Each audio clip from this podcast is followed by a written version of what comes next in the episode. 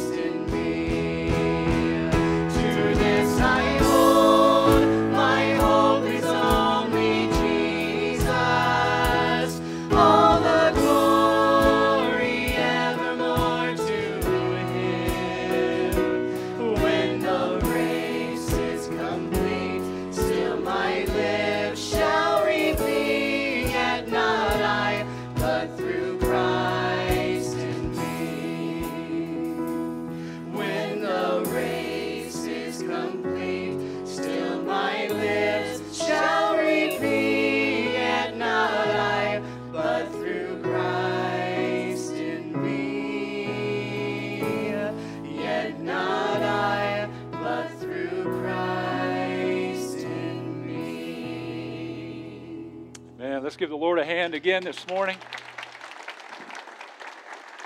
Amen. Well, we want to welcome you today on this beautiful Lord's Day to Lighthouse. What a joy it is to gather together, and uh, wonderful, wonderful day to celebrate Mother's Day. We are so thankful for the mothers in our lives. If you're a guest today, thank you for coming out. We have a gift at this time just to place in your hand to let you know how much we appreciate you coming to worship the Lord with us today. And so, if you're on my right side, if this is your first time to Lighthouse, just raise your hand, and we got some guys coming around, and they'll just place that gift in your hand. And so, thank you for being with us. Just keep your hands up and they'll get by and give that to you. And anybody on my left side, first time to Lighthouse, just raise your hand and, and uh, these guys will get by. Yeah, just keep that hand up and these guys will get by. Let's give our guests a hand today for being with us. Thank you so much.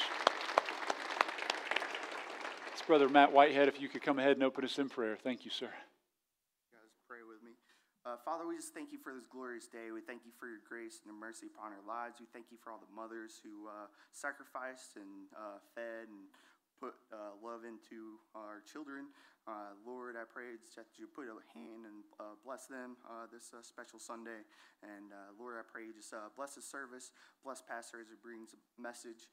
may he bring it with boldness and power, and just may your word be preached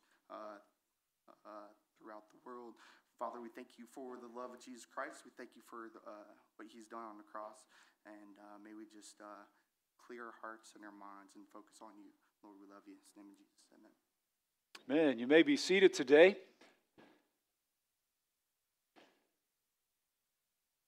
So much could be said about the role of mother in our life. We're so thankful. You know, I was thinking today, the 650 or so people that come out to church on Sunday mornings uh, at nine months for each birth uh, you would have to have 488 years of pregnancy uh, just to have church on a normal Sunday at Lighthouse. Let's give our mothers a hand for that sacrifice, right? I was thinking if, if it was up to men, uh, we would only have about 650 people on the planet. Uh, it just wouldn't have worked out. And we do believe in mothers and not birthing persons. Uh, Abraham Lincoln said, No one is poor who had a godly mother. John Wesley, the great preacher said, I learned more about Christianity from my mother than from all the theologians in England. And uh, what, a, what a blessing, the gift that God has given us in the role of mothers. The Bible tells us in Proverbs 31, verse 10, Who can find a virtuous woman? For her price is far above rubies. The heart of her husband doth safely trust in her, so that he shall have no need of spoil. It goes on to say, She openeth her mouth with wisdom, and in her tongue is the law of kindness. She looketh well to the ways of her household, and eateth not the bread of idleness. Her children arise up and call her blessed, her husband also, and he praiseth her. Many daughters have done virtuously, but thou excellest them all. And he concludes by saying, Favor is deceitful and beauty is vain, but a woman that feareth the Lord, she shall be praised. And so we're so thankful for our mothers. And uh, we have a gift at this time, and I'll have you come up here in just a second, Dean. I don't want to keep you standing up here too long, uh, so you can be seated on the front row. Um, but we have a gift for the mothers today. Um, of, uh, and we gave three gifts away in the early service, and we'll do that here in the second service uh, to the oldest mother, to the youngest mother, and to the mother who has the most children or family members here with us. So let's start off with the youngest mother. Uh, is there any moms in here today that have a child less than one year one years of age, just raise your hand. I see see a hand in the back there. Anybody else? Any other hands? Is there anybody anybody on this side? Make sure I'm not missing you. Wave your hand. Any? Is there only one over here? All right. Uh, and what's the age of the baby? Five months. All right. Yeah. Well, you have your pick of one of these flowers up here. Uh, this is a fake one, but these other three. So. Uh, after you can get that at the very end of service, make sure you come up here. Now let's go to the other extent. It's the only time women will declare their age. Uh, uh, the the oldest mother in the room. So we had a 90 year old in the early service. Do we have any 85, 80 year olds? Let's start with 80 year olds and up. Uh, 80 year olds and up. We got a few hands. they're they're like this right now. You wait till it gets down to the end. They'll be like, "It's me, it's me." okay. Uh, any 87? 87. 88. And you look like a darling today, Jolie. You could You're just as sweet as honey, I tell you. She is a, and and how, how old? 89, 89. Amen.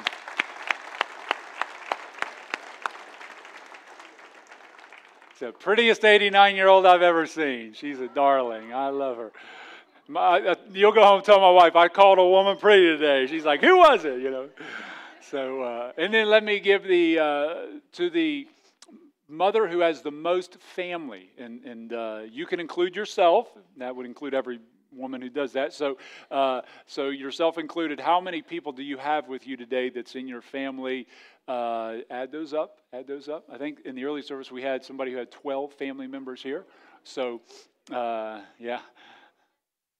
All right, we got one with nine. Anybody have more than nine? 11. All right. Anybody more than 11? 11 going once? 11. Who, who had 11 over here? All right. Yes, the Morrises. And so 11 family members here. Let's give them a hand as well. Amen. Great, great, great.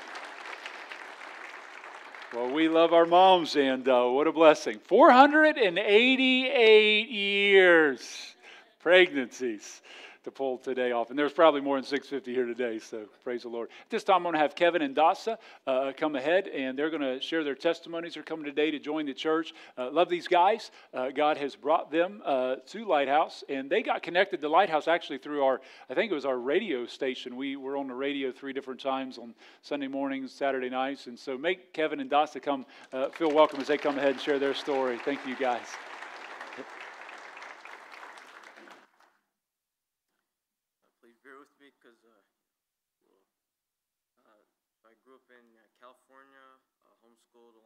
Siblings.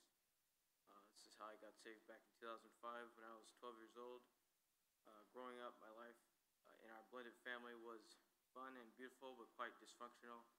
My parents were Christian, and I appreciate the values they instilled in me. I am also thankful to my father for always being zealous about God and praying out loud in his living room, and I'm thankful for uh, my mother modeling intimacy with the Lord, reading uh, the Bible and having a relationship with the Lord. Uh, but she read the uh, Bible alone in the bathroom all the time. With all those kids, it was the only uh, place of refuge to escape from us. So, uh, however, being raised with Christian parents didn't stop the enemy from bringing division, strife, and chaos in our home. As for, as for me, I was in an internal state of emotional pain, though I was young and might have seemed like a good uh, kid on the outside. I was uh, evil, but I did not know the extent of my wickedness because I didn't have Christ yet.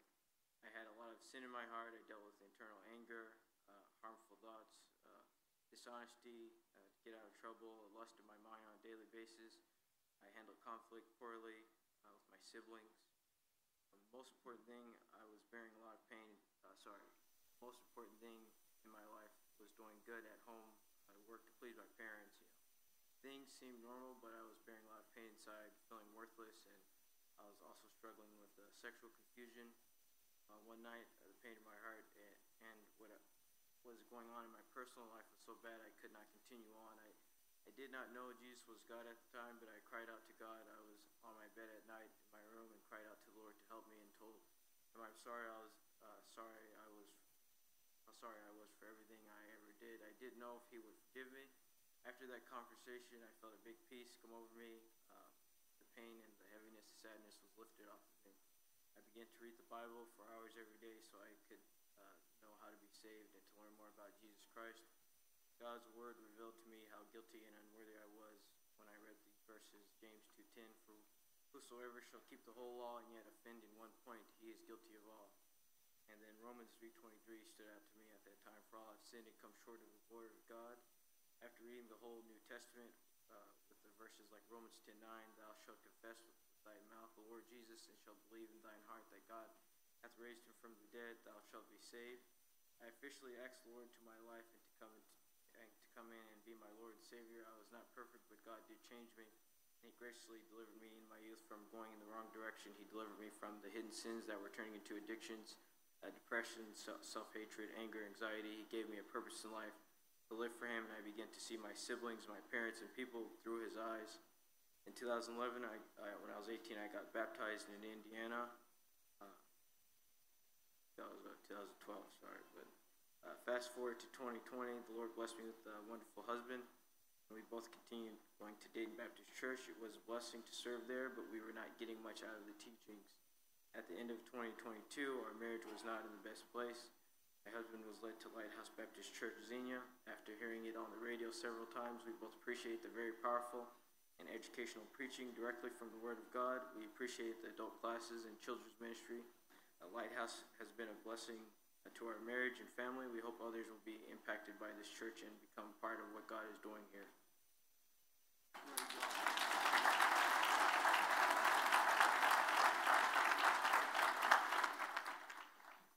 The seed of Christ was planted in me at a young age, but it wasn't until March 3rd, 2019, that I began to truly surrender and become devoted to the Lord.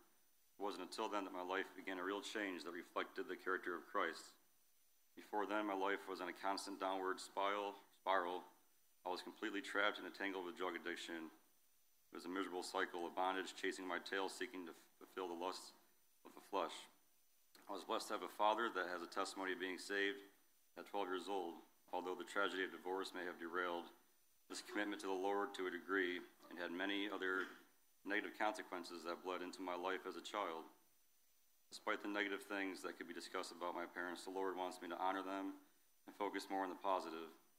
Aside from the darkness that was passed down to me, my family overall has expressed a strong love for me, and for that I am thankful. The evil I experienced throughout my youth led me down a dark, wide road.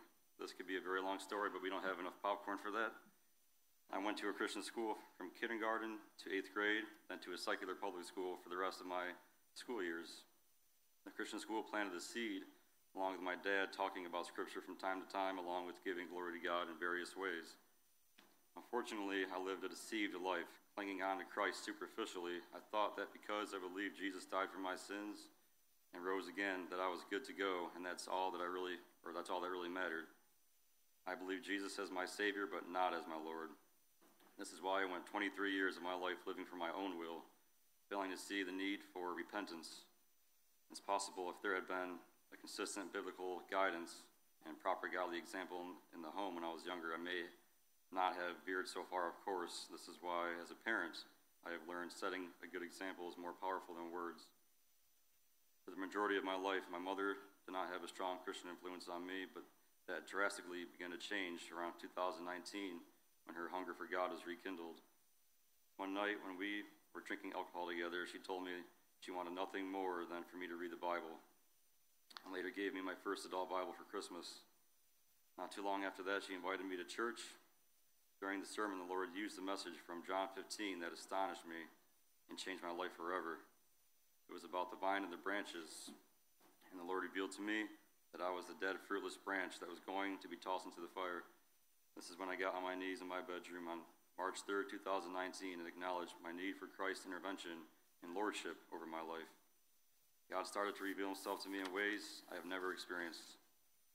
The Bible became alive to me. Before it was just a boring history book. Before this took place, I had a vulgar and dark sense of humor, using every curse word as, as if they were any other word, along with a destructive porn addiction. These were the first things the Lord cleansed me of. It was an immediate supernatural transformation by the grace of God. My coworkers were astonished, or they were astounded by the change in me. My drug addiction was a different story. I became severely depressed after I was baptized. It was clear the devil was doing everything he could to deter me from God, and I realized drugs had been a major part of my identity. I didn't know how to part ways with it, but the Lord gave me a good reason and the strength to begin mo- removing them from my life. I have struggled with the stronghold of substance abuse for the majority of my walk with God, but I can say He has been doing a work in me and enabled the option of victory. I was in an ungodly relationship with an older woman for a number of years. She wanted to get married, but did not commit herself to God like I had. I knew I didn't want to marry her, so I gave it over to the Lord on a Sunday morning, and that same day she randomly asked me if I still wanted to be with her, and that was the end of it. Only a few months later, I ended up meeting the best gift besides eternal life the Lord has ever given to me, which was my precious wife. From there, the Lord had me take a leap of faith to move from my hometown in New York to Ohio to be with my wife. The Lord affirmed I was doing the right thing in various ways. He blessed our efforts, although we still had our challenges like everyone else. I started hearing Pastor Josh every Sunday morning on 93.7 The Light while driving a church van for another church. I started being drawn to LBC after being continually blessed through the solid and compelling preaching being delivered by Pastor Josh. After my first visit, I knew this is where the Lord wanted my, my wife and I to be for spiritual growth. I am thankful for the amount of, of support offered at this church along with serving along with the serving and learning opportunities that are available. I'm looking forward to becoming closer to my brothers and sisters at LBC. The verse that resonates with me is Philippians 1 6, being confident of this very thing, that he which hath begun a good work in you will perform it until the day of Jesus Christ. And I know my mother is watching online, so I just wanted to say Happy Mother's Day, Mom. I love you.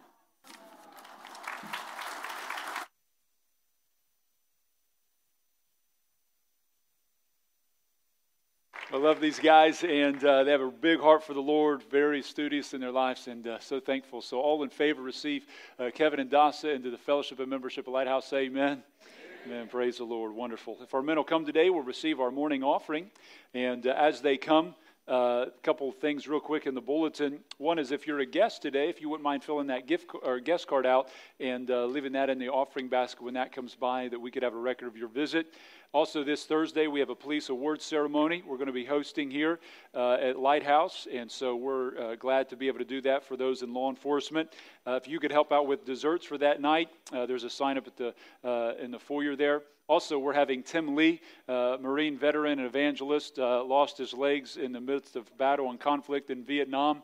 he's going to be preaching for us, 40 years of active ministry pre- spoken in 49 uh, different uh, states, and he pre- speaks to tens of thousands of uh, new Marine veterans at Parris Island every year, uh, and, and we'll be having him on June 4th. And so he sent me a text a few weeks ago. He said, "You mind if I can I come in and preach on in, in the early part of June?" I said, "Brother, anytime you can come in around town, we're glad to have you in."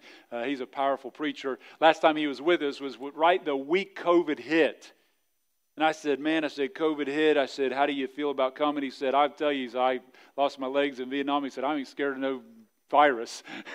he had zero fear. He never had. So uh, we're thankful for him. And so we love our veterans as well. Uh, Brother Dean, if you want to come ahead and pray for us, uh, the offering. Thank you, sir.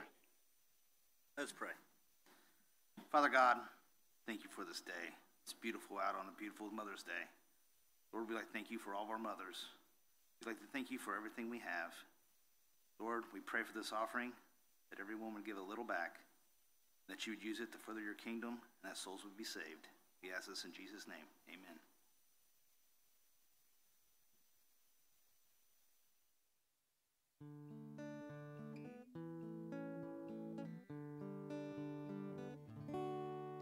Before you close your eyes to sleep, I have a promise still to keep as I hold you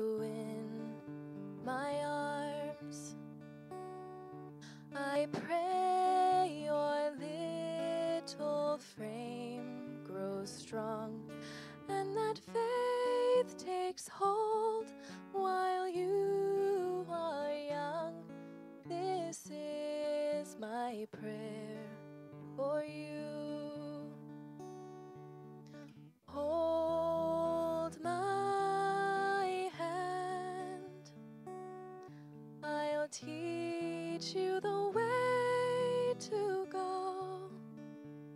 Through the joys, through the fears, the journey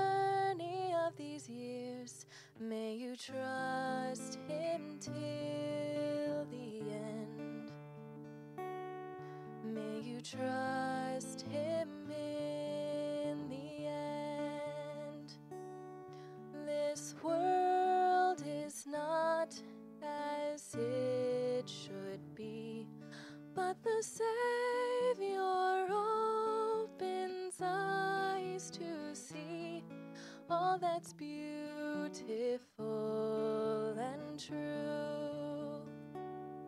Oh, may His light fill all you are, and the jewel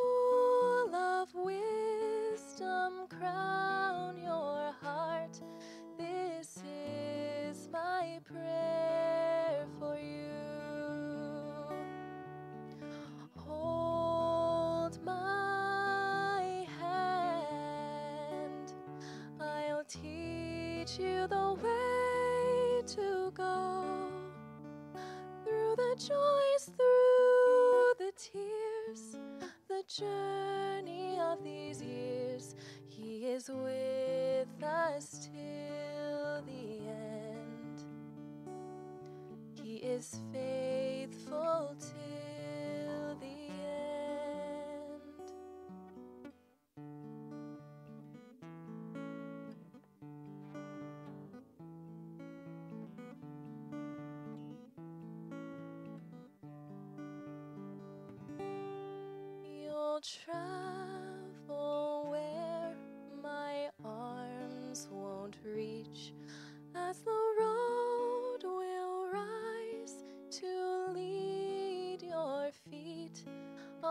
journey of your own. May my mistakes not hinder you, but His grace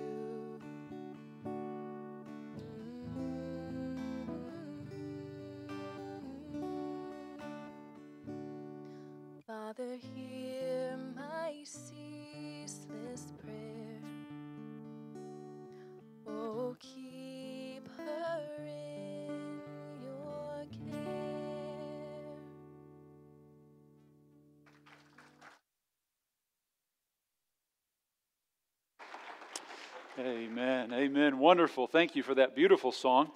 If you would turn with me in your Bibles to Matthew's Gospel, chapter number 9, Matthew 9, verse 18 down to verse number 26 is our text for today. And when you find your place, if you would honor God's holy word, and we'll stand and read those passages.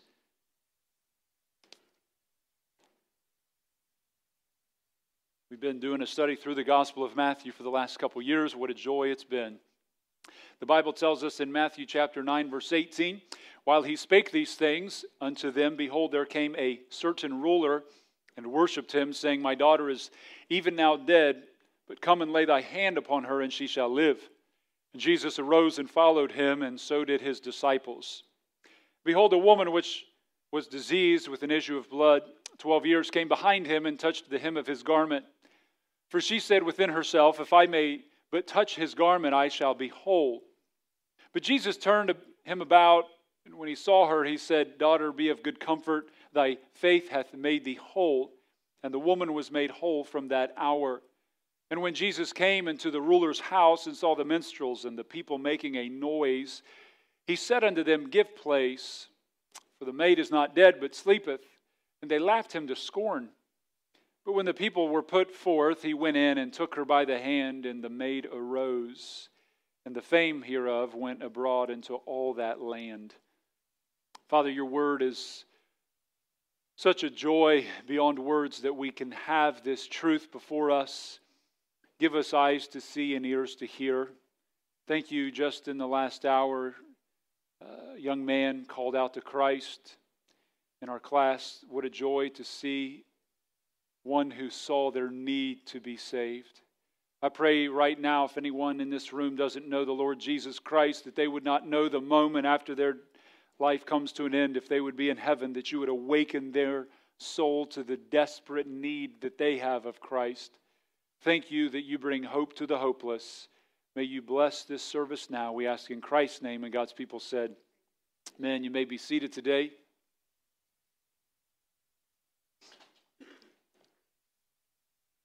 Everywhere one goes, he finds the gaping graves swallowing up the dying. Just next door to the church, we have a cemetery with hundreds of tombstones. When you drive out to the Dayton National Cemetery and see thousands of white tombstones, it is a sobering sight. Tears of loss, separation, final departure stains every face. Every table sooner or later will have an empty seat. Death has been called the great leveler. King's corpses look no different than the pauper. The rich and the famous may have a more expensive casket and headstone, but their body still lies six feet under next to the unknown beggar. The wealthy lay next to the poor, the powerful lay next to the weak. Death is not prejudice, it takes no care of what you did in life. Its blade will cut down everyone who has ever been born. One thing that is certain about life is it will certainly one day come to an end. We can be so confident, it seems, in our younger years with health and seemingly years in front of us, but the Bible lets us know there's two things for, sure, for certain, two things we know for sure that life is brief and it will come to an end sooner than we realize. Job spoke of man's life as being just a few days that are full of trouble, he says. It will come forth like a flower and is cut down and flees away like a shadow. The psalmist asked in Psalm 89 48, What man is he that liveth and shall not see death? Shall he deliver his soul from the hand of the grave? Solomon said in Ecclesiastes 3, verse 1 and 2, To everything there is a season, and, every, and a per- time to every purpose under the heaven. So there's a time to be born and a time to die. The joy of those who are born inevitably will end one day with a sobering eulogy read over their life. Moses said in Psalm 90 that man's normal life would be 70 years or perhaps 80. But he said it's filled with sorrow and labor and soon cut down. James, the brother of the Lord, said in James 4:14 for us not to boast of tomorrow.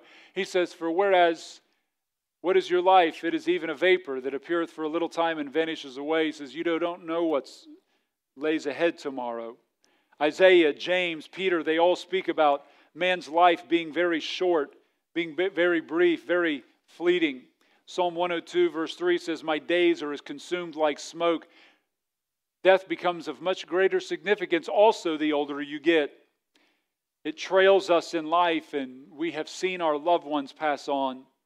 We have attended funerals, we have wept, we have mourned, we have sorrowed. And death is no respecter of persons, it claims everyone. Death casts a long shadow upon our lives, as the Bible says in Psalms 23, verse 4, that we walk through the valley of the shadow of death. Death can end people's dreams, their hopes, and fill them with fear and dread. I've seen in my personal life folks who've saved up all their life to get to retirement and enjoy their finances and, and enjoy their golf and enjoy their hobbies, only to find when they got to the end of their working years and came to retirement, their money was there, but their time had run out. Death claims all and it binds all under its great power. Solomon rightly noted in Ecclesiastes 8, verse 8, that no one can defeat death. Hebrews 9 20, 27 says, It is appointed unto men once to die, and after this the judgment. Death is spoken of as an enemy. 1 Corinthians 15 26 says, The last enemy that shall be destroyed is death. In light of death's reality, it was the Canadian scientist, G.B. Hardy, who was an unbeliever at the time, he said, When I looked at religion, I said, I have two questions. One, has anyone ever conquered death? And two, if they have, did they make a way for me to conquer death as well and to follow them? He said this I checked the tomb of Buddha and it was occupied. I checked the tomb of Confucius and it was occupied. I checked the tomb of Muhammad and it was occupied. And then I came to the tomb of Jesus and it was empty. And I said, There is one who conquered death. That answers the first question. And the second is, Did he make a way for me to follow? And he said, As I opened the Bible and I discovered that Jesus said, Because I live, you shall also live. G.B. Hardy became a believer in Jesus Christ because Jesus is the only one who conquered death. And I stand to today before you as one who is a Christian who believes in the Lord Jesus Christ because Jesus alone is Lord. He alone is God, and beside him there is no Savior. He is the only one who made death his servant. The Bible says in 1 Corinthians 15, verse 55, O death, where is thy sting? O grave, where is thy victory? Jesus allowed death in his own life so that he could defeat death on death's turf and to free us from the fear of death. Hebrews 2:14 says, "For as much then as the children are partakers of flesh and blood, he also himself likewise took part of the same, that through death he might destroy him that had the power of death, that is the devil, and deliver them who through fear of death were all their lifetime subject to bondage." I talk to people who don't know Christ and they have such a fear of death. But when you're saved and you know Christ, you don't have to live with fear because death is literally what ushers you into the presence of God and into eternal paradise. Today, in the passage before us in Matthew 9, Jesus faces two individuals who were in some desperate situations. A little girl was dying, a, tw- a woman who was dealing with a hemorrhage was facing a critical situation in her life. Death was at her doorstep. And in this passage today before us, we find that there is a God in heaven that makes himself both accessible and is also compassionate. He cares about their needs. Today we're looking at a message I've entitled When Desperation Meets Hope. And it starts with the desperate father in verse 18. It tells us here, while he spake these things. He had been in a discussion with some people who were arguing with him. When as he spake these things, and then behold, there came a certain ruler and worshipped him, saying, My daughter is even now dead, but come and lay thy hand upon her, and she shall live. This certain ruler that Matthew speaks of in this story, you need to know, is is, is a condensed version of the story in Matthew's gospel. It's also repeated in Mark and Luke's gospel accounts. And in their records, it's an extended version of this story. So I'll be referring to their record of this story throughout this day. But it calls his name Jairus in Mark and Luke. And he was the ruler of the synagogue. Now, a synagogue was different than the temple. A synagogue was birthed out of the Babylonian captivity uh, when the Jews went into Babylonian captivity, uh, Nebuchadnezzar had the Jewish temple destroyed, so the people needed to learn the Word of God, so they created these synagogues. A synagogue is like the Jewish version of the Christian church. Jesus would go and teach in synagogues, he would preach the Word of God to them. Uh, there were often many synagogues in towns. There was only one temple, but many synagogues. They didn't make sacrifices at synagogues, they taught the Word there. They would aim the synagogue toward the Jewish temple. And uh, in Jerusalem, it is said that there were over 480 synagogues in Jerusalem during the days of Christ. Mark and Luke's account also referred to Jairus not only as the ruler of the synagogue, but the arch synagoges in the Greek, which means he was the chief of the synagogue. He was the chief ruler of the synagogue, which means he was really the most important person in Capernaum religiously and really socially because their religion and so, their social status really held hands. And so he was, he was really the highest ranking Jewish leader at Capernaum. And at this time, the religious establishment, which was led by both the Pharisees and Sadducees, had pushed against Jesus. They, they were antagonistic against Christ. they did not believe in him. So, for this man to come to Jesus to ask for help was going against the grain of the religious establishment. That's why, verse 18, it says this Behold, there came a certain ruler. If your Bible doesn't have the word behold, it should. It's in every Greek manuscript. Every word of God is pure. Behold, there is a ruler. The word behold there is like a divine highlighter, it is designed to ex- excite admiration to pay close attention. Don't miss this. This act of humility by a religious leader before Christ was shocking.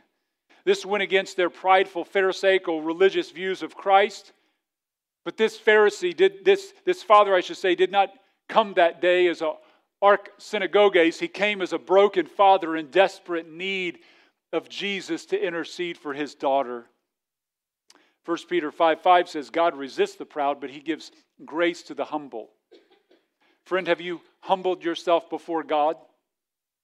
Let me ask you, when in your life did you get to the point where you stripped yourself of your pride and self sufficiency, got on your face before God, and said, Lord, I need you to save me? Jairus was a desperate father who would have heard Jesus teach in the synagogue at Capernaum. He would have witnessed the miracles of Christ. No doubt the word would have gotten back to him that there was a widow in the city of Nain, which was only 18 miles away from Capernaum, where Jesus came to a funeral and raised a dead widow's son back to life and presented that boy back to his mother. This man must have thought if he could do that for her, then perhaps he could do that for my precious little girl. Now, there's two facts that the book of Luke records concerning his daughter that are not mentioned in Matthew. Luke 8:42 says for he had one only daughter about 12 years of age, and she lay a dying. I grew up with three brothers. I didn't have any sisters. I didn't really know what a girl was like. But I have learned. I, uh, my mom always, she grew up with four brothers and no sisters, so she wanted a daughter. So after one boy and two boys, and I tell my brothers, listen, I know my mom wanted me to be a girl, but I, I am a boy. And uh, it, but I have a younger brother. I said she may have wanted me to be a girl, but she'd have dressed you up, boy. She she really wanted you to be a girl. So she landed with four brothers, no sisters, four sons, no daughters.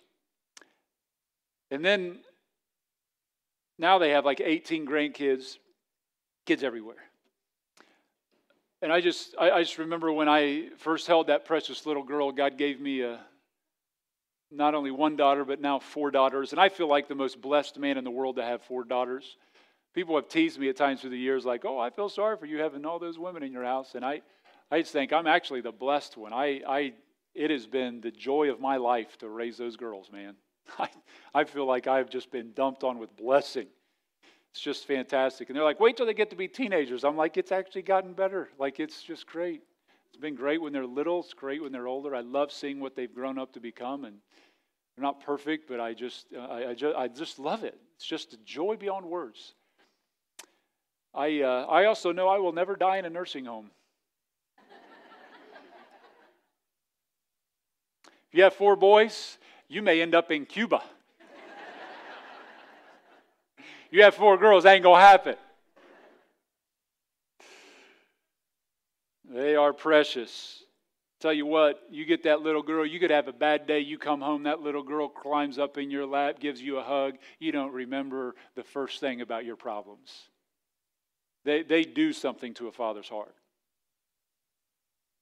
I can tell you, after having girls, I, uh, I look back on, I had no understanding as a teenage boy growing up that is somebody's daughter. I had no, no, comprehension in this brain. I grew up with all brothers. Uh, yeah, you protective dad.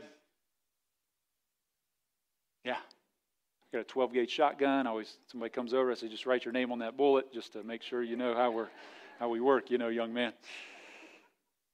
Love those girls.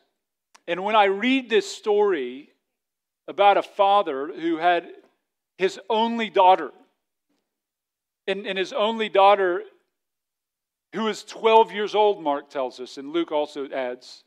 12 was a very significant age for a girl in the Jewish culture. It was what they called their bat mitzvah, their coming of age. For boys, it was called the bar mitzvah, which when they turned 13, because girls matured a little bit earlier, and it sounds weird in our culture, I get it.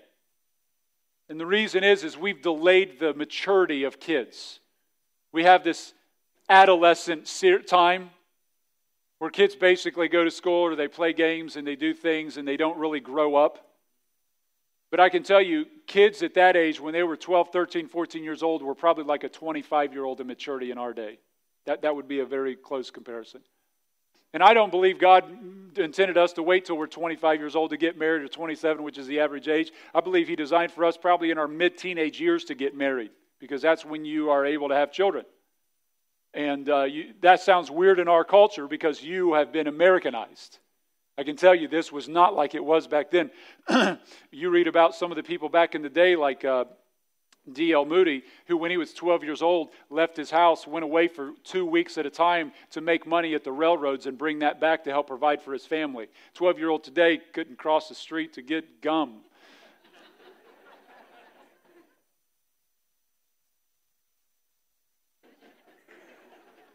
That's probably a little cold. I know. I just, okay, sorry. Sorry. Don't write me a letter. It's not going to do any good. It's just what it is, all right?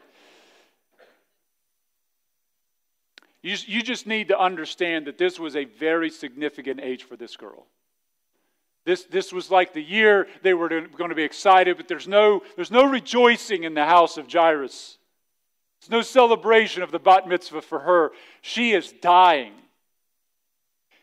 And, and desperation causes people to be frantic. I mean, let me ask you, what length would you go to to save the life of your dying little girl? How much money would you spend? Would you empty your bank account? There's no second thought on that, is there? How many nights would you stay up? How far would you physically travel? You would do what's needed, right? I mean, you, you, you would lay your life down. This is Jairus. This is his only little girl. He's desperate. And some in this room know what it's like when a doctor comes into the room and they tell you, there's nothing more that we can do. Those are heavy words. All hope feels like it's gone. The medical world can no longer help.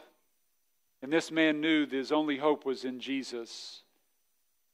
Verse 18 tells us that when he came to Jesus, he worshiped him. This desperate, father falls before Jesus, not blaming him, not saying, How could you let my daughter die? How could you let her be so sick? Rather, he comes to Jesus and falls down and worships him. This reminds me of Job. You know, Job, when his children died and everything was lost, in Job 1, verse 20, it said, Then Job arose, rent his mantle as a sign of mourning among the Jews, shaved his head, fell on the ground, and worshiped. It goes on to say in verse 22 In all this, Job sinned not, nor charged God foolishly. You know, when we blame God for the pains of life, that is a foolish, sinful thing to do. I've had people say, you know what? They act as though God needs to ask for their forgiveness. That is such an evil thought. God never needs to. Let me ask you a question. If you had a 12 year old child that lived 12 years and died, who gave you that child? As, as painful as the loss is, is heartbreaking. It wasn't God that, that killed them, it was God that gave them life. And I can tell you, if God said, I'll give you this child for 12 years, would you have taken him? Would you have taken that child? Yes. You would have loved that child and you would have cherished that child. And you know what? When that child is in heaven, uh, you haven't lost a child. It's just a temporary separation. And if our loved ones can't be with us, where else would we want them to be within with the Lord? Amen? So he came and he worshiped. And Jesus received worship because Jesus is God. He is Emmanuel, God with us. And he falls down and worships in verse 18 and says, My daughter is even now dead. Now, Matthew condenses the story because the girl ultimately dies. But Mark and Luke's account says when he first met Jesus, he said she is dying. Like she is, she is breathing her last breath. She, you need to get there. And, and the father's faith is so strong in verse 18, he says, Come lay your hand upon her and she shall live. This father is expressing what I call vicarious faith. It doesn't say the girl said, Hey, go get Jesus. The father is going to Jesus on behalf of the girl. She became a beneficiary of a father's faith. Back in Matthew 8, it was the centurion who went to Jesus on behalf of his servant, and his servant was blessed because of that man's faith. The four men who carried their paralyzed friend in Matthew 8, the man was blessed because of his four friends' faith. Do you understand your faith can bless others? Are you blessing other people with your faith, or are you hindering them with your lack of faith? I think it's beautifully powerful and wonderful to see that Jesus was accessible to them. They were able to reach him. Not only is he accessible, but look how he responds in verse 19. It says, And Jesus arose and followed him, and so did his disciples. Not only is the Lord accessible, but he was also compassionate. He cared about their need. Charles Spurgeon said, Our King, in whom is vested the power of life and death, yields at once to the petition of faith and sets out for the ruler's house. The Lord follows believers, for believers follow their Lord. Such is the order of verse 19. So you have the determination of this Father. Secondly, we see a delay. There are two things that delay the process of Jesus getting to this house, and one is from the crowd. Both Mark and Luke give us the record that Jesus was being thronged by the crowds. He's trying to get to the man's house, but there are just so many people. I mean, Jairus is having a 911 call to Jesus. Jesus is on the ambulance. We need to get him, but the crowds just won't clear the way. It's like pull over in the right lane, crowd. Let him through. Could you imagine Jairus yelling, Get out of the way, my daughter's dying, get out? I mean, he would have been frantic. Not only does he have a delay from the crowd, but then he has a delay from the woman who shows up in verse 20. And she is in a hopeless situation. It says in verse 20, And behold, a woman which was diseased with an issue of blood 12 years came behind and touched the hem of his garment. This was a uh, severe hemorrhaging health issue that she had for 12 years. She had to live with severe physical effects from her condition. Blood loss will lead to fatigue, being, being worn out. It could eventually lead it to death. But besides her physical effects were the social effects. Among Judaism in that day, a woman with this kind of a bleeding issue was considered ceremonially unclean. In the Jewish culture, she wasn't allowed, she was not allowed to go into the temple, she was not allowed to go into the synagogues. Uh, if you were part of her family, you could not touch her because you would become unclean. She lived a physically painful life, but socially it was also painful. The stigma that went around her. She was so desperate to find a cure that according to Luke's account of this story in Luke 8:43 it says she spent all her living upon physicians neither could be healed of any. She spent everything she had to get better, and she got no better. In Mark's account, he says that she suffered many things at the hands of the doctors. All the remedies they tried to help her with caused her more physical pain and no healing at any measure. She's the woman that the doctors would have said, There's nothing more we can do for you. She is hopeless, and in the midst of her hopelessness, a ray of light bursts through. Mark's account in verse 27 of Mark 5 says, When she had heard of Jesus, she came in the press behind. Someone must have told her about this man who is from Nazareth, that is in Capernaum, and he has the power to heal. And so she comes in her desperation. And it says that she came behind him and touched the hem of his garment. For she said in verse 21, uh, If I may but touch his garment, I shall be whole. She had faith that all she had to do was touch the border of his garment. The Jews wore tassels that would hang off the, they were white and blue threads on the four corners of their garment. And it was worn to remind them that they belonged to God, that they were to obey God's commandments, to honor his covenant. There were also massive crowds around Jesus. This lady knew her condition, and she would have been known by the people in the community since this was 12 years. She knew if she bumped into people, they would have been unclean. So for her to get to Jesus, she clearly would have veiled herself she wanted to get in and get out. She wanted this to be secretive. She wanted to go under the radar. Uh, this was a covert operation. And, and Jesus responds to her. The condensed version is in verse 22 of Matthew, but the extended version is in Luke 8.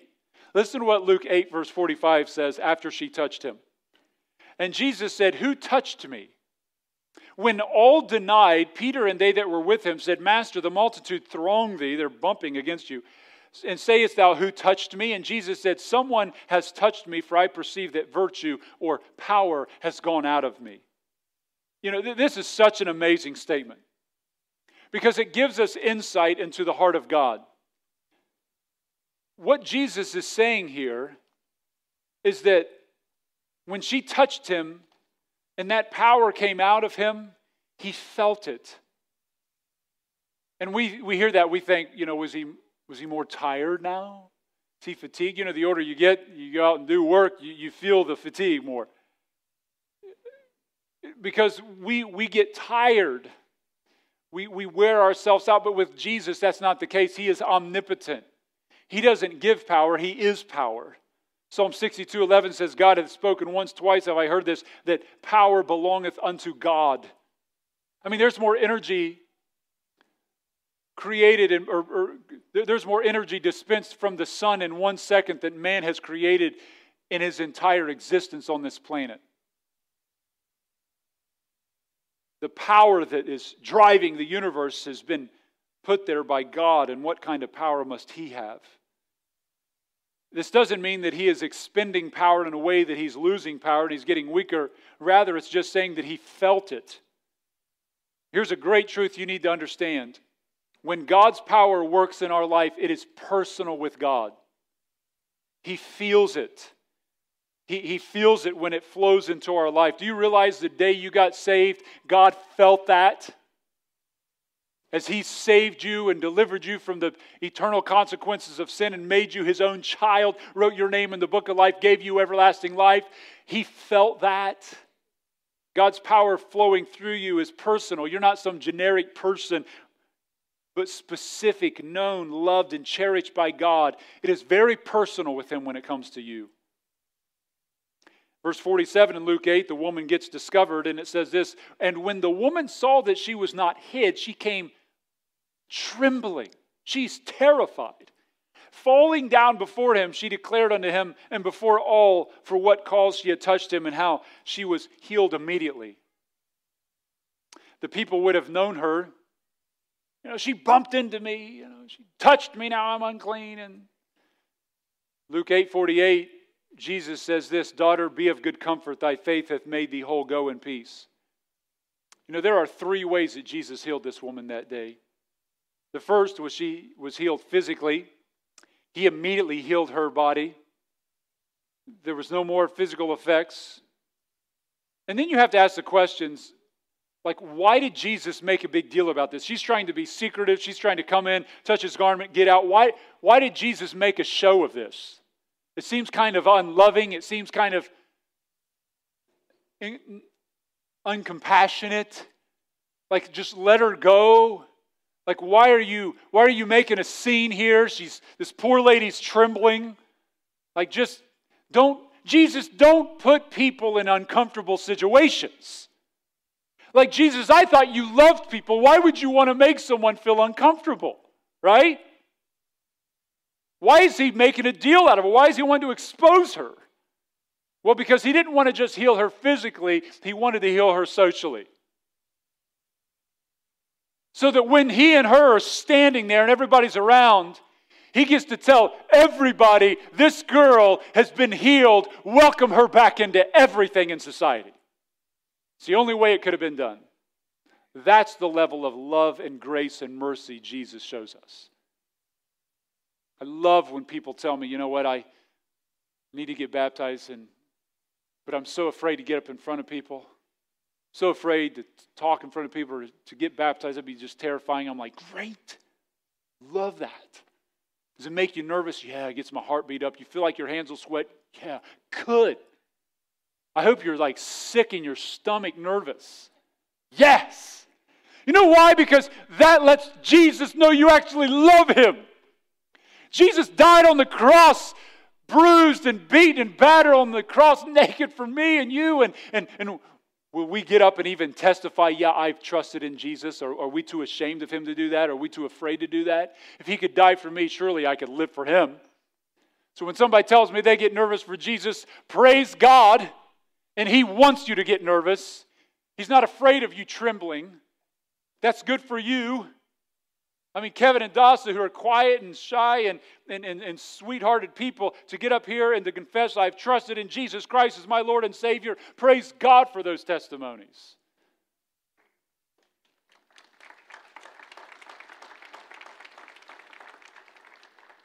Because I can tell you this Jesus said, if you're ashamed of me in this world, he said, I'll be ashamed of you when you stand before my Father. Well, my, my faith is just private. Well, then you don't know the Jesus of the Bible. Do you hear me? Jesus said, if you are ashamed of me and if you don't confess me before men, I won't confess you before my Father which is in heaven. There is no such thing as closet Christianity. It's all open, it's all bold. That's why he says, get baptized, do it in front of everybody. That's why he does that. And this woman, Jesus wanted to be known. So he heals her physically, socially, but also spiritually. The phrase, thy faith hath made thee whole, is a common New Testament statement of salvation. He called her daughter. It's the only place recorded in the New Testament where Jesus refers to a lady as a daughter. John 1:12 says, "But as many as received him, to them gave he power to become the sons of God, even to the that believe on his name." You become a child of God, a son or daughter of God. You want to know something? When you come to know Jesus in true desperation and faith, believing, you will get more than what you came for. This woman came for a physical healing. She got healed physically, but also socially and spiritually. On the other hand, if you don't come to Christ, if you don't surrender your life to Jesus, you will miss more than you realize. She wanted a private faith, Jesus called it to be public. And today, some of you have never been saved because you're too afraid of what other people think. You need to get to the point where you only care what God thinks and not what other people think. Amen. Thirdly, we see not only the desperation and the delay, but thirdly, the death. Luke accounts tells us in the midst of this blessed healing of this woman, someone comes from Jairus' home and gives him the worst news of his life. Luke 8:49 says, "While he or Jesus spake to this woman, there cometh one from the ruler of the synagogue's house saying, Thy daughter is dead." You know, we have some law enforcement in our church, quite a few law enforcement agents. I've always had law enforcement come to me and they say, You know, Josh, I, uh, I'd like to come to your church, but I've arrested quite a few of your people. I'm like, That's great. Jesus died among the thugs. Amen. Uh, I love it. It's where the cops and robbers come together in Jesus and they both need him. Amen. It's wonderful. So, some of the police officers, though, in our church have had to take the heavy responsibility of knocking on that mom and her dad's door and say, hey, I just need to let you know your child's been in an accident. Those are, those are some tough, tough things to do. Words that a parent would never want to hear. This man hears the phrase, Thy daughter is dead. And, and they, they go on to say, Don't bother the master anymore. Don't bother Jesus anymore. There's nothing Jesus can do. It's too late. He didn't get here in time. I mean, the crowd, the holdup of the crowd, and this woman of 12 years of blood, couldn't you have held off? Because your delays have now become fatal to my daughter. Maybe that's you today. Feel like the situation you're in feels hopeless, helpless. My marriage is over. My rebellious child, there's no hope. My family struggle, my health, my finances. You just need to understand when things feel totally helpless, it is not hopeless when you have Christ. Listen to what Jesus says in Luke 8, verse 50. This is so fantastic. It says, But when Jesus heard it, when he heard them tell Jairus, Your daughter's dead, he got the worst news of his life. Look what Jesus does. And he answered him, saying, Fear not, believe only, and she shall be made whole. I mean, the, the father hears the worst news of his life. Jesus doesn't say, I'm going to wait till the dad gets there and then I'm going to really sh- shock him and surprise him by raising his daughter back to life. Rather, Jesus wants the father to have peace now. He's like, I need to, she's, they said she's dead, but you need to listen to me, Jairus. Fear not. Believe me. This is what I would call the divine perspective, right? I mean, the world says she's dead, and God says, uh, Your eyes must be blurred. Your, your definition, you don't even understand what death is.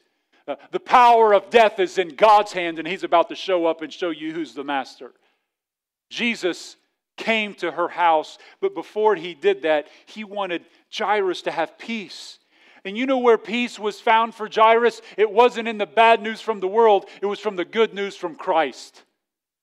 And today, some of us are living with all the negativity, all the downtrodden, all this bad news all the time. Sometimes we got to turn the news off from the world and start turning the news on from God. Lord, what's your word say about this? You ever, you ever, you ever read the news and feel more peaceful? You know why you laugh? Because it's insanity. So, why would I fill my heart up with insanity and think I'm going to have peace for the day? Let your mouth talk more about the greatness of God than the greatness of the problems of America. Is America a mess? Duh. Yes. But boy, isn't God powerful? Isn't He glorious? He still sits on the throne. And I can tell you, uh, I've read the end of the book. Jesus Christ will win. And let's go to the last point, the delight in verse 23 through 26. It says this in 23. And when Jesus came to that ruler's house and saw the minstrels and the people making a noise, uh, you need to understand, like funerals in our day are very quiet and sober, somber.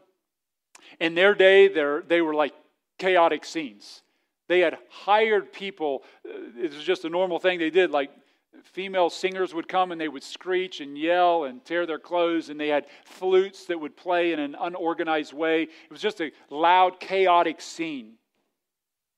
Jesus shows up this whole mourning is going on because a funeral has started. They buried people the same days that they died. And, and I love what he does in verse 24. He comes in, he sees all this chaos, and he says, Give place. That, that phrase is literally, you guys get out, leave the room, go. Like, like you need to go. And he says, For the maid is not dead, but sleepeth. You're, this, this funeral has been premature. She's not going to be dead for decades. Uh, the maid is not dead, but sleepeth. And then it says, and they laughed him to scorn. You know the people who laughed? It's these hired musicians. It's the hired people who have no faith in Jesus. You know, when Jesus showed up, some things had to leave. When Jesus comes on the scene, there's some things that need to be removed. He says, Take all the faithless people Take all the scorners, take all the ones who don't believe I have any power, they're not going to see my power.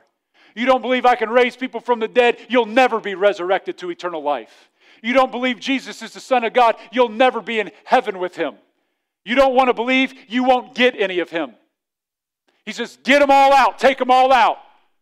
Peter, Andrew, James, and John, you come in. Also, in Luke and Mark's account, he brought the mother and father in with him as well. He goes in and the Bible tells us when the people were put forth, he went and took her by the hand, and the maid arose. The Bible tells us in Luke's account and Mark's account that the parents were just astonished. It's hestomai in the Greek, exestomai. It, it means like it literally blew their mind. They're like, they could not believe it. And I love what Luke's account of this says. In Luke 8:55, he says, Give her meat. Like give her something to eat. The compassion. Jesus is like, she's hungry. I bet this girl was sick for a long time, probably went down to hardly weighing nothing. And, but when Jesus healed her, she immediately had an appetite.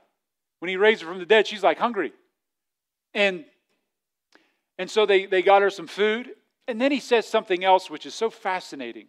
In Luke 8:56, it says, "And her parents were astonished, but he charged them that they should tell no man what was done." I believe the parents were so excited they wanted to burst out and tell everybody what just happened. So why didn't Jesus say, why, why did Jesus say, don't, don't publish this? I mean, there was a funeral going on, like they were going to find out, right? I mean, they're having a funeral. When the girl walks out, they're probably going to fall down and then get back up and be like, she's alive, you know? I mean, they, they, they would have found out. So why does he say, don't, don't publish this yet? I believe, I believe he does this because he says, I, they're going to find out soon enough. They're going to find out the moment you walk through that door. But I want you to give your daughter some food and I want you to just spend some time with her. You just, you just love that little girl. I want you to enjoy the life and the family that I gave you. That's the kind of God that we serve. You, you, don't, you don't need the interruption of all those people. You just enjoy time together right now. You, you know, in heaven, the Bible says we don't have to weep as those who have no hope. For when Jesus comes, he's going to be bringing back with him all those that were true children of God. And there's going to be a sweet reunion day And we're going to see grandma and grandpa and son and daughter and mother and father. And that moment will be a joy that is beyond anything the world has to offer. And it's coming. Jesus said, I am coming back for you, and I will bring, I'm going to prepare a place. I will come back to, for you to receive you into myself, that where I am, there you could be also. He's going to return. This is going to be a day beyond words. It was when the famous preacher D.L. Moody was young, he was called to preach a funeral service, and he searched all the gospel records, a true story, to find out what message Jesus preached at a funeral. He said, Every place I found Jesus was at a funeral, he raised the people back to life. I like what Arthur Brisbane says he had pictured the funeral of Christians as a crowd of grieving caterpillars. They're all wearing black suits. As they crawl along mourning their dead brother and carrying his cocoon to its final resting place, above them, fluttering and flying is a beautiful butterfly looking down in utter disbelief. You know, when a Christian dies, it's not goodbye, it's I'll see you later. And what you see in the casket is not that person because they're with the Lord. The Bible says to be absent from the body is to be present with the Lord. Jesus Christ, friends, is the one who has the keys of death and hell. Today, you could come to him. Let me ask you a question Are you going to be in heaven with your mom? Are you going to be in heaven with your mom? You're going to be sitting in heaven with your grandparents. You're going to be there. You're going to be in paradise. Jesus called heaven paradise. And if heaven's paradise, how, how good do you think paradise would be if God refers to it as paradise? How amazing do you think that place will be? First two chapters of the Bible, there's no death, sorrow, no cancer, no leukemia, no death, no hospitals, no wars, no guns, none of that. Last two chapters of the Bible, the Bible says there's no more tears, no crying, no pain. All those former things are passed away. So, why is there suffering, death, heartache, and pain? Because of sin. Who's the only one who never sinned? God. Who's the only one we could never blame for that than God? Who's the one who can, who's the only one that could deliver us from the consequences and punishment and pains of death? Jesus. So, who's the only one we should ever worship? It's Christ. Today, if you don't know him, listen, death will defeat you. You may feel like you have the rest of your life, but I can tell you this every single day that you live without Christ, you're living and risking eternity every moment of every day. Let me ask you, what are you ready to meet the Lord? If you were to stand before God today and He said, Why should I let you into heaven? What would you say, friend? What would you say? You know, the Bible tells us we've all sinned and come short of the glory of God. The Bible tells us that sin is breaking God's laws. One of God's laws says, Thou shalt not take God's name in vain. If you've ever taken God's name in vain, that's called blasphemy. God said, I will not hold them guiltless who take my name in vain. One of the commands says, Love God with all of your heart, soul, mind, and strength. Jesus said that's the most important command. If you've never, if you've, if you've ever put something before God, that's idolatry. If you and I lie, that's, that's lying. We'd be guilty of lying. If you and I sin three times a day for a year, that's over a thousand sins. One day you and I will stand before God, give an account of our life. And the Bible says, even all liars would have their part in the lake which burneth with fire and brimstone, which is the second death. So let me ask you today if you stood before God, if you would be found guilty, you would be separated from God. What are you going to do to be saved? Your good works can't save you. Going to church can't save you. Prayers can't save you. Giving can't save you. What can save you? The Bible says there's only one thing that can save you, and it is not a thing, it's the Lord Jesus Christ. You must come and humble yourself before Him. You must confess that Jesus is Lord, that He died for you, that He rose again. And salvation is not intellectual, it's not just something you, information you agree with, and you agree with that information. Yes, I believe that, I agree with that.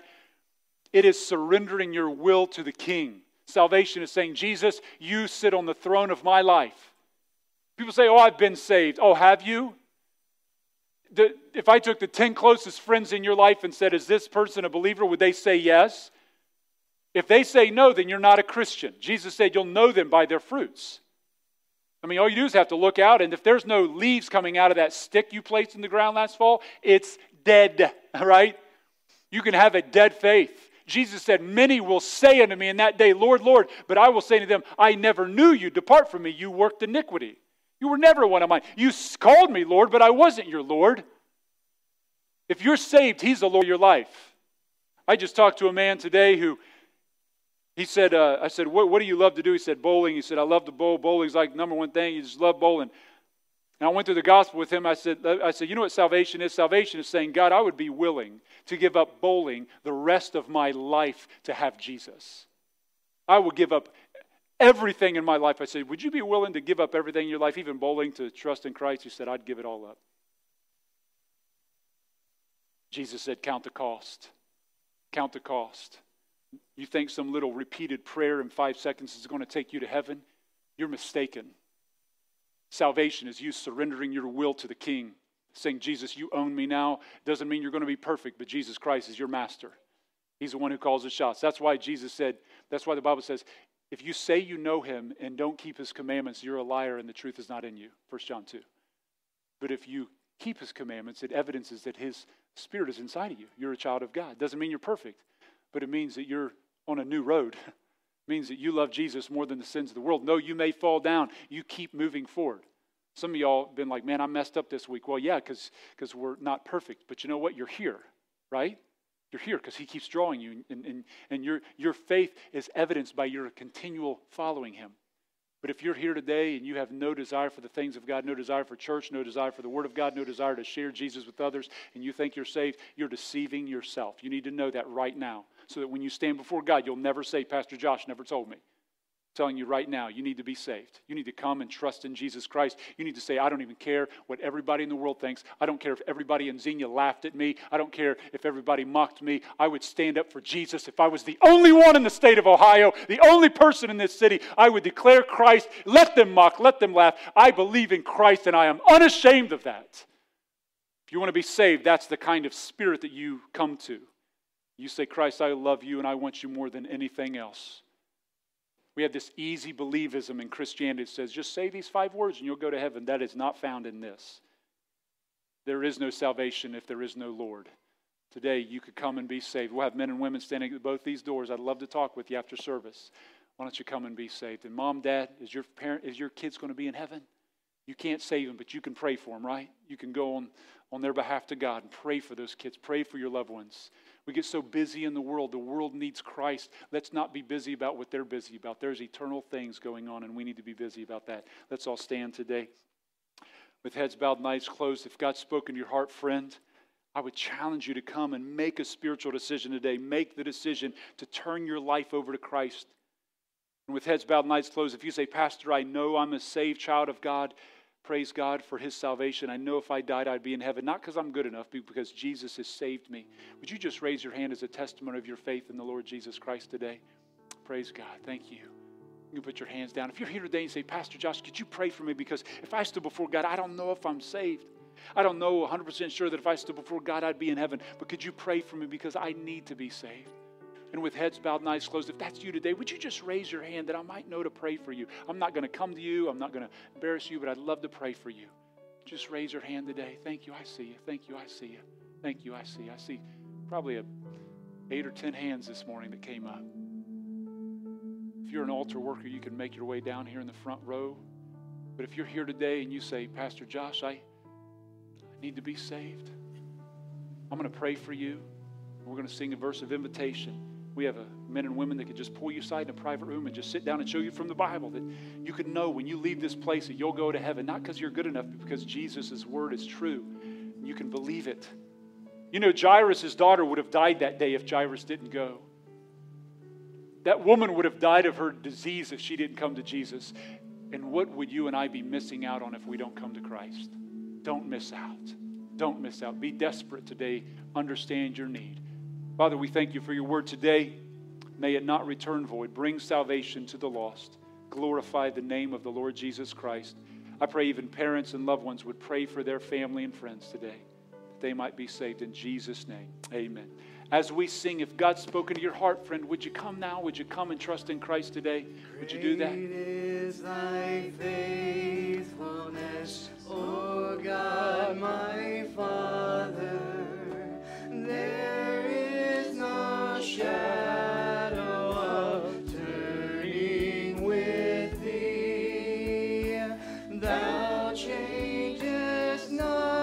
Friend, you can just walk down and ask one of these workers, hey, I'd like to know how to be saved. They'll pull you aside. They'll pull you aside. As thou thou forever wilt be. Great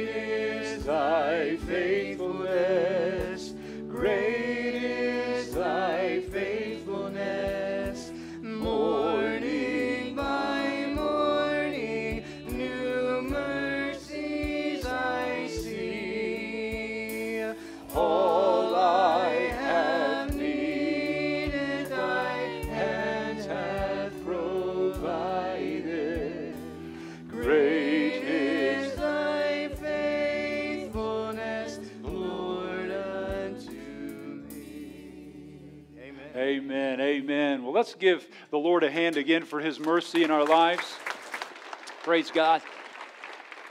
And uh, get, get by and let Kevin and Dawson know you're excited about their decision joining the church today. And uh, want to again thank you, mothers, for uh, 488 years.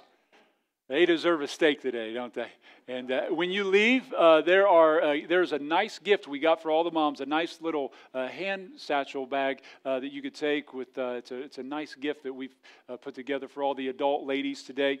So really, any any ladies 18 and over, or so around that range, uh, we give those to you. So um, uh, thank you so much for being with us today. If you're a guest, I'd love to meet you. I'll be out in the foyer there. Stop by that guest welcome center. Uh, stop by there. They have a gift for you, a lighthouse shirt. And so, Brother Roger, if you could close in prayer, and then if you won these uh, gifts up here, make sure those precious moms will come up and get those. Thank you so much. Let's pray. Father, we just come before you. Lord, we just thank you so much for this day that you created for us to just to gather in your house. Father, we just thank you so much for the godly women in our lives, Lord, whether it be uh, mothers or grandmothers or just uh, women in general, Lord, that have taken us and, and, led us and pointed us to, uh, to you. Father, we're just so thankful for them. Lord, we're so thankful for our pastor who stands up and preaches your word, Lord, and doesn't water it down, Father. I just pray this morning that we have, have listened to your word, that we're Lord, convict our hearts, Lord Jesus, and, and, just set us on fire. Father, we love you. Thank you for your precious gift of salvation. And if there's anybody here that doesn't know you as their Savior, Lord, I pray that today is the day of salvation for them, and they will not leave here without making that decision. We love you and praise your name. In your precious name I pray. Amen.